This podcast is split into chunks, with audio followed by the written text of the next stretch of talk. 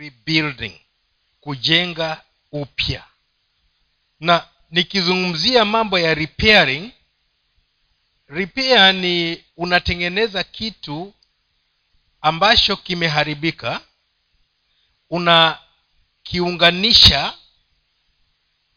ili kiweze kufikia kiwango cha kuonekana kana kwamba kiko salama lakini tunapozungumza mambo ya rebuilding tunaona kwamba tukitizama hali ya mfinyanzi alivyofanya wakati mungu alimwambia yeremia aende kwa nyumba ya mfinyanzi alikuta kwamba anabomoa kile kitu kabisa alafu anaanza kujenga kuanzia misingi yake ili kile kitu ijapo kulikuweko na kitu kama hicho mbeleni hicho kinakuwa ni kipya bwana asifiwe sana.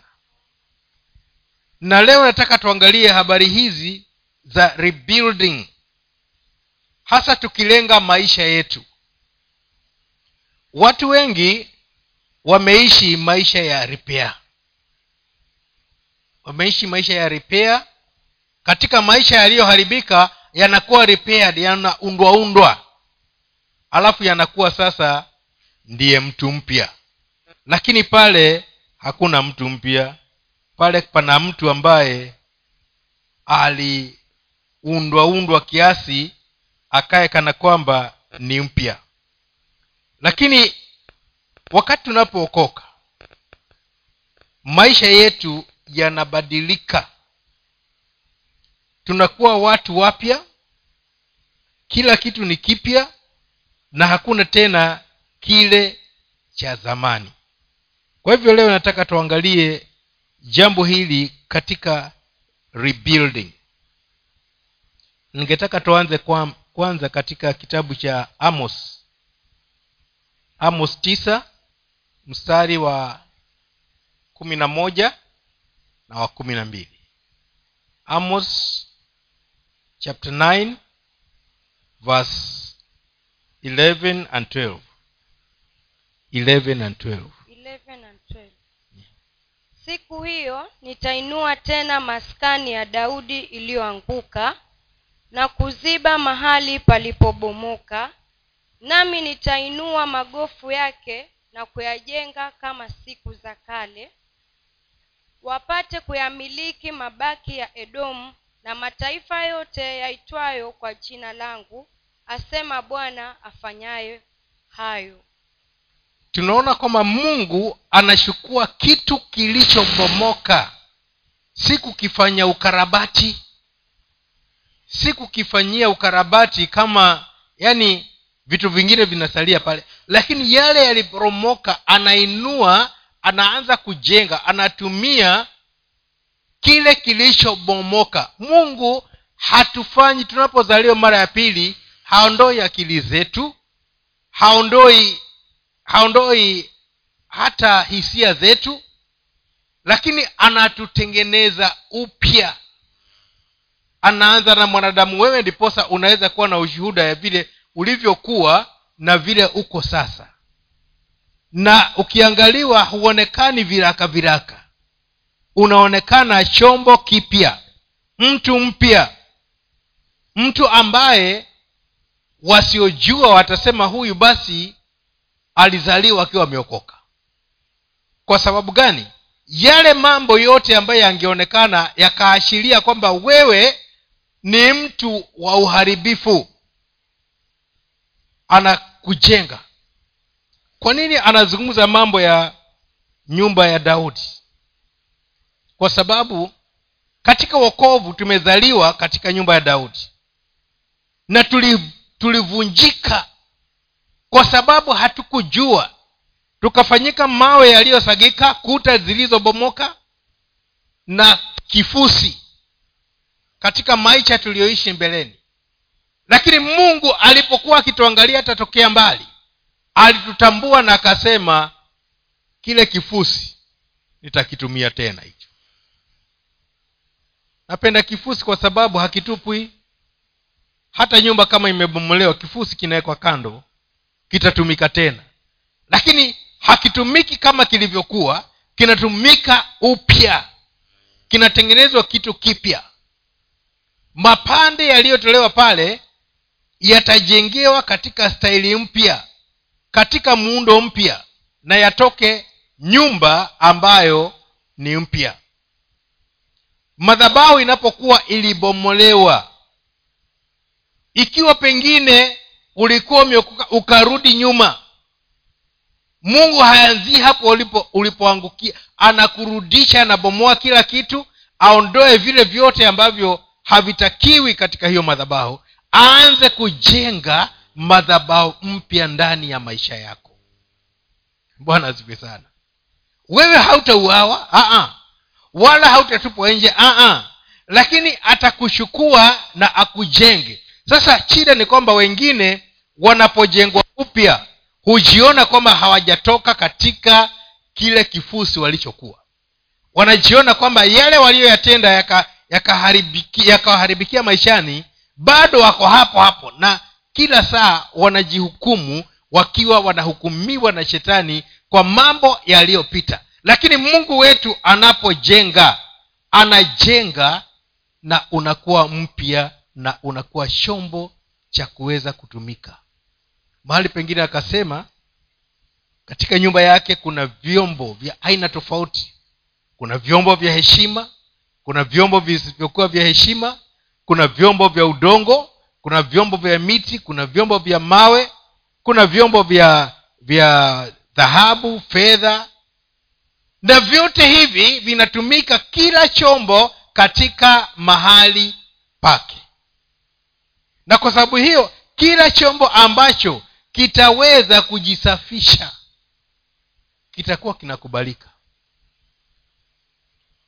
Wakati ambapo unapika huwezi kuchukua kijiko cha fedha ama dhahabu ukapikia nacho.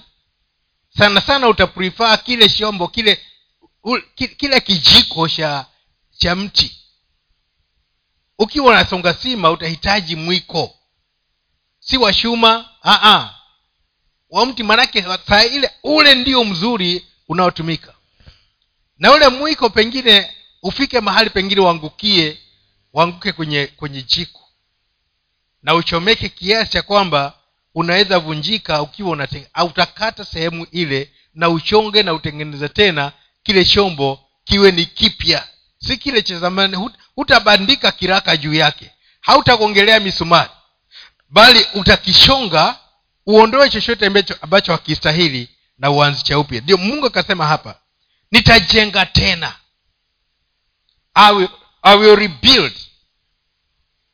Na akijenga anajenga akijua kile ambacho analenga ndicho atakipata. Hajalishi kama kuna sehemu zingine zitaondoka lakini kile kinamaanisha ni kwamba kuna kitu amekiona kinachoweza kutoka kutokana na kile kilichosalia. Na atakurekebisha akurudishe katika mahali pako.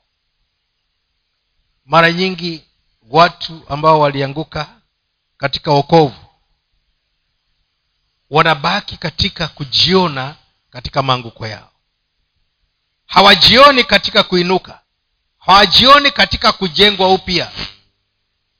Wanaona vile ilikuwa broken broken life. Itaishi kuwa broken life. No way. Not with god. Na tutaona karibuni vile ambavyo neno hili linathibitishwa. Mungu anapochukua vilivyovunjika ana uwezo wa kutengeneza kitu kizuri tena kikapendeza hata watu wakashangaa mpaka ukajiuliza huyu tena ni yule alikuwa amevunjika? Tuangalie maisha ya daudi. Nyakati zingine ali aliharibu mambo. Lakini baada ya kumlilia mungu mungu alimjenga upya. Na hata siku zake za mwisho hakukutajwa mengi ya maanguko. Mmoja tu. Lakini mengine yalikuwa yaliisha. Na ni kwa sababu akitubu mungu naye anas- anasamehe. Amen. Nataka tuende katika kitabu cha matendo ya mitume kumi na tano mstari wa sita hadi kumi na saba.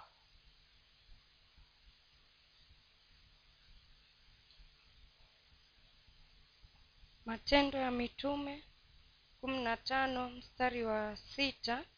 Hadi kumi na saba. Hadi kumi na saba.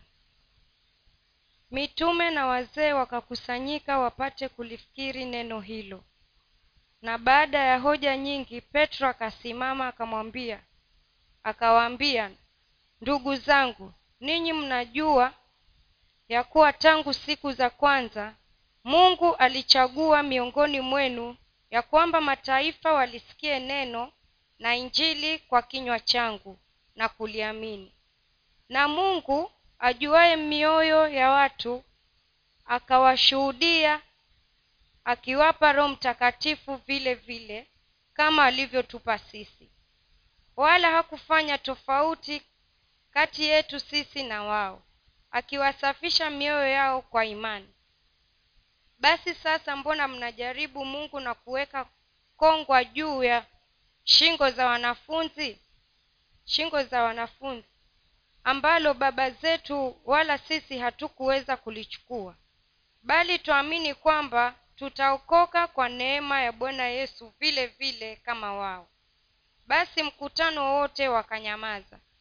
Wakawasikiliza barnaba na paul wakiwapasha habari za, ish, za ishara na maajabu ambayo mungu aliyafanya kwa ujumbe wao katika mataifa. Na hao walipokwisha kunyamaza yakobo akajibu akisema ndugu zangu nisikilizeni.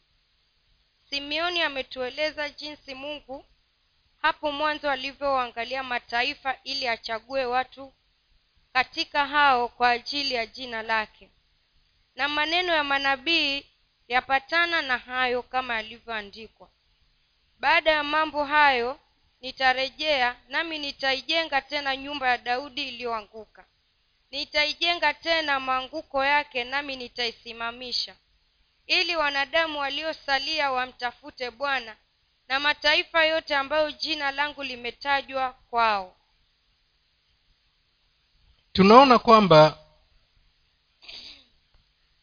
wakati mitume walipokuwa wanaanza kuhubiri njiri kuna watu walikuwa wana habari wanazozijua wanazoziamini kwamba wao ndio viongozi na wao ndio wenye ujumbe na wao ndio wenye ufahamu hata kuweza ku kuweza kuendeleza injili. Nafikiri pengine tungeendelea kidogo. Hebu endelea kidogo.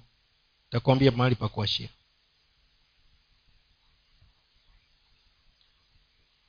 Baada um, mstari wa kumi na nane ntaanza hapo 17 yes. Ili wanadamu waliosalia wamtafute bwana na mataifa yote ambayo jina langu limetajwa kwao asema bwana ajulishaye hayo tangu milele. Kwa sababu hiyo mimi naamua hivi tusiwataabishe wale waliomgeukia mungu katika mataifa bali tuwaandikie kwamba wajiepushe na unajisi wa sanamu na uasherati na nyama zilizosongolewa na damu. Kwa maana tangu zamani kwa maana tangu zamani za kale msa anao watu wahubiri, wahubirio mambo yake. Katika kila mji husomwa kila sabato katika masinagogi. Basi tunaona kwamba hii ilikuwa ni wakati ambapo kuna kuna watu wanasongwa na na mashtaka. Kwa sababu hawafanyi kama vile watu fulani wanavyotaka. Sasa kwanza hawa watu waliokuwa wana wanawawekea sheria nyingi. Wao wenyewe injili ya wokovu walikuwa haifuati. Kwa sababu injili ya ya wokovu ni ya neema na katika neema si matendo yetu yanayotufungua ukisoma huku mbele walikuwa wakizungumzia mambo ya tohara. Lazima watu watahiriwe diposa waweze kuendelea diposa waweze kuwa wameokoka. Na hata ukienda katika mlango huo unaofuata wa wa kumi na sita unakuta kwamba uh, timotheo alipopatikana na na na na, na, na paul na paulo akataka kwenda naye ili wahubiri njiri watu walikuwa wanamchua timotheo kwamba babake alikuwa ni mgiriki. Na kwa hivyo haja hajatahiriwa. Lakini paul kwa sababu yao si kwa sababu ya mungu kwa sababu yao ikabidi amtahiri ili aweze kukubalika. Na kazi ikaendelea. Kwa sababu gani? Ameondoa kikwazo. Lakini hapa tunaona kwamba walikuwa wanaweka vikwazo na ikawa debate ama mazungumzo na majadiliano ni kwa sababu ya vile vikwazo ambazo wameziweka. Watu wanajua kabisa hawakuokoka kwa sababu ya sheria iliyokuwepo. Wameokoka kwa sababu ya injili iliyohubiriwa. Lakini sasa hawa wakawa wanasema kwamba ni lazima wafanye vitu fulani ndiposa wawe wameokoka. Lakini hapa tunaona kwamba paulo wakizungumza nao kwamba mungu aliweka tangu awali ya kwamba watu wa mataifa watakuja kuwahubiria. Wahubirie nini? Waondokee mjengo wao ulioporomoka. Ulio mjengo wa kidini ulioporomoka. Maisha ya dini ya kiyahudi iliyoporomoka. Waanze kuingia katika mjengo mpya wa imani. Sasa hapa ndio naangalia kwamba sisi tuliokuwa hatumjui mungu. Tulikuwa na dini zetu. Hata kama pengine ulikuwa hauko hujazaliwa zilikuwepo kila kabila kila taifa kila lugha ilikuwa na jinsi zao za kumwabudu mungu. Na baada ya kusikia injili tulifanyika hatukutupwa ama kuharibiwa wale waliokuweko. Mungu alichukua hicho kifusi cha hao watu waliokuwa wakiabudu nje ya mapenzi yake na akatengeneza watu wa kumwabudu. Na ndio maana wewe na mimi tuko hapa. Ndiyo maana wewe na mimi leo tunaweza kusema tumeokoka. Lakini mara nyingi ukiuliza uliokokaji uliokokea nini mwingine nasema mi nikuwa mlevi nilikuwa mwizi kuwa mcherati mi nikuwa sijui nini. Je na wale hawakufanya hivyo vitu? Nao walikuwa vifusi hivyo hivyo vya nyumba iliyoporomoka.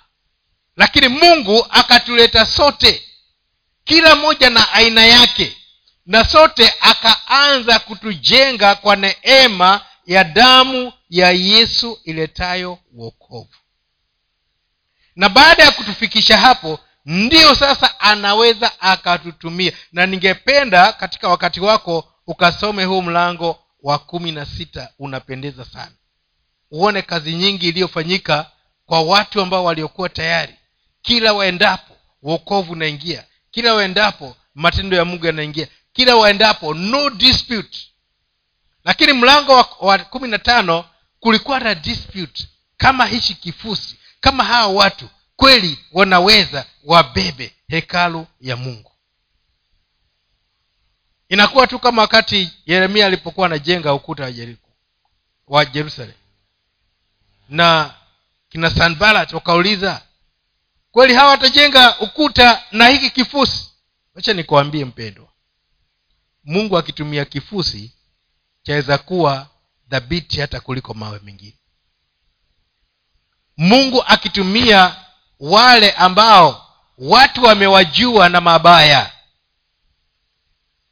wanaweza kujitokeza na wakawa chombo cha maana zaidi ya vile ambavyo unaweza fikiria.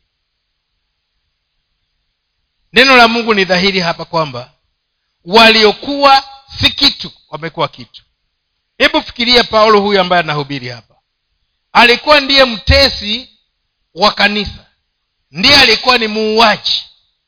Hata anaenda anaitisha barua apewe ndiposa avuruge kanisa na amalize kabisa wale wote ambao wanahubiri hiyo njiri wale walio wa njia hiyo njia ya wokovu.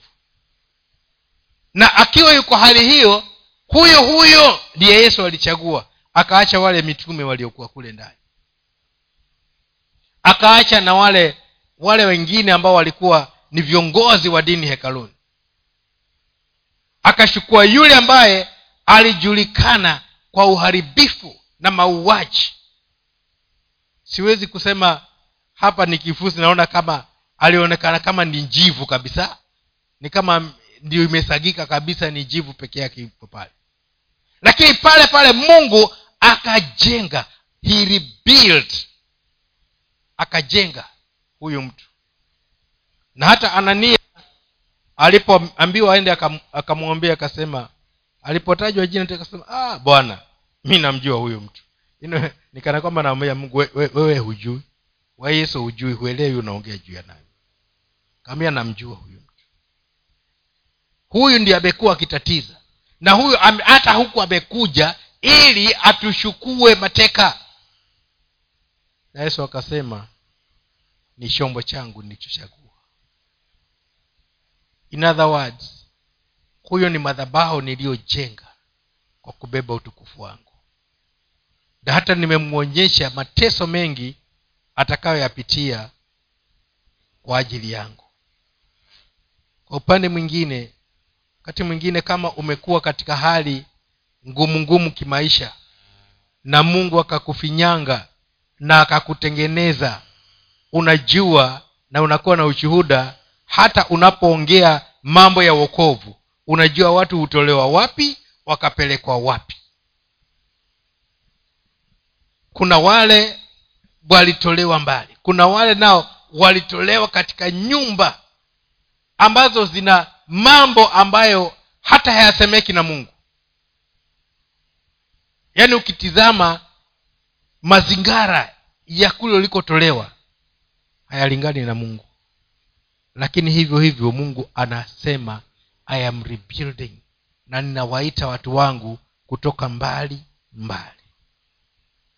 Kile ninasema hapa leo ni kwamba sisi sote tulioitwa sisi sote tuliookoka sisi sote tuliotolewa katika maeneo ambayo si ya kuheshimika. Maana ukifikiria kama ni kule ulikotoka ilikuwaji kwamba kunaweza tokea mtu kama wewe ambaye anamwamini mungu. Hata unasema na mimi pia mungu aliokota kifusi akanijenga.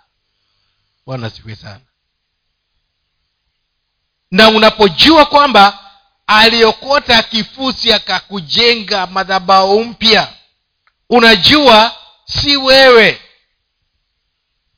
hauna utukufu ambao ungependeza. Hauna heshima ambayo ingependeza. Lakini kwa rehema zake kwa huruma zake kwa neema yake akakuchagua mahali pale na akakujenga. Mimi huwa najua kabisa kama si vile mungu alinitoa huko. Ningekuwa katika maeneo yale unaona wazee wanaenda kuwapisha wengine na kuwaombea kule milimani maana mazingara niliyozaliwa huko ndiko ningekuwa ninaona kuna maana. Kwenda kuchinja kondoo kule kuombea watu na kuwamiminia damu. Hayo ndio ambayo angekuwa ni maisha lakini mungu akaona hii kifusi nakitumie vizuri. Mpendo nataka nikwambie hata kama hujui misingi yako ilikuwaje kuna mahali ulitolewa na kuna mahali ulifikishwa na kwa sababu ulifikishwa na mungu uko na uwezo wa kueneza injili yako. Uko na uwezo wa kufanya wengine wengi ambao hawangekuwa kitu wakawa kitu. Bwana asifiwe sana. Neema ya mungu itatutosha. Mimi sijali kuwa katika dini kinachonifurahisha leo ni kwamba kuna mungu ambaye alisema tena wakati huu nitachukua hicho kifusi nitachukua huyo mtu ambaye hana maana na nimjenge awe mtu wa faida. Nawacha nikwambie hakuna kitu cha faida kama hivyo. Maana huwezi jivuna unamtukuza yeye. Bwana asifiwe sana. Hao tuliowasoma katika kitabu cha cha mitume kumi na tano walikuwa wanaona ni wao. Kwa hivyo kuliko watu wasonge mbele hata wakipata injili wanaweka vikwazo. Lazima uruke hiki kiunzi. Kama u, kama huwezi ukiruka huwezi. We basi huwezi okoka lakini ukiruka utakuwa umeokoka. Leo sina maneno mengi. Nikiwa na maneno mengi nitayaongea. Lakini kama maneno ni machache ninayazungumza hayo machache.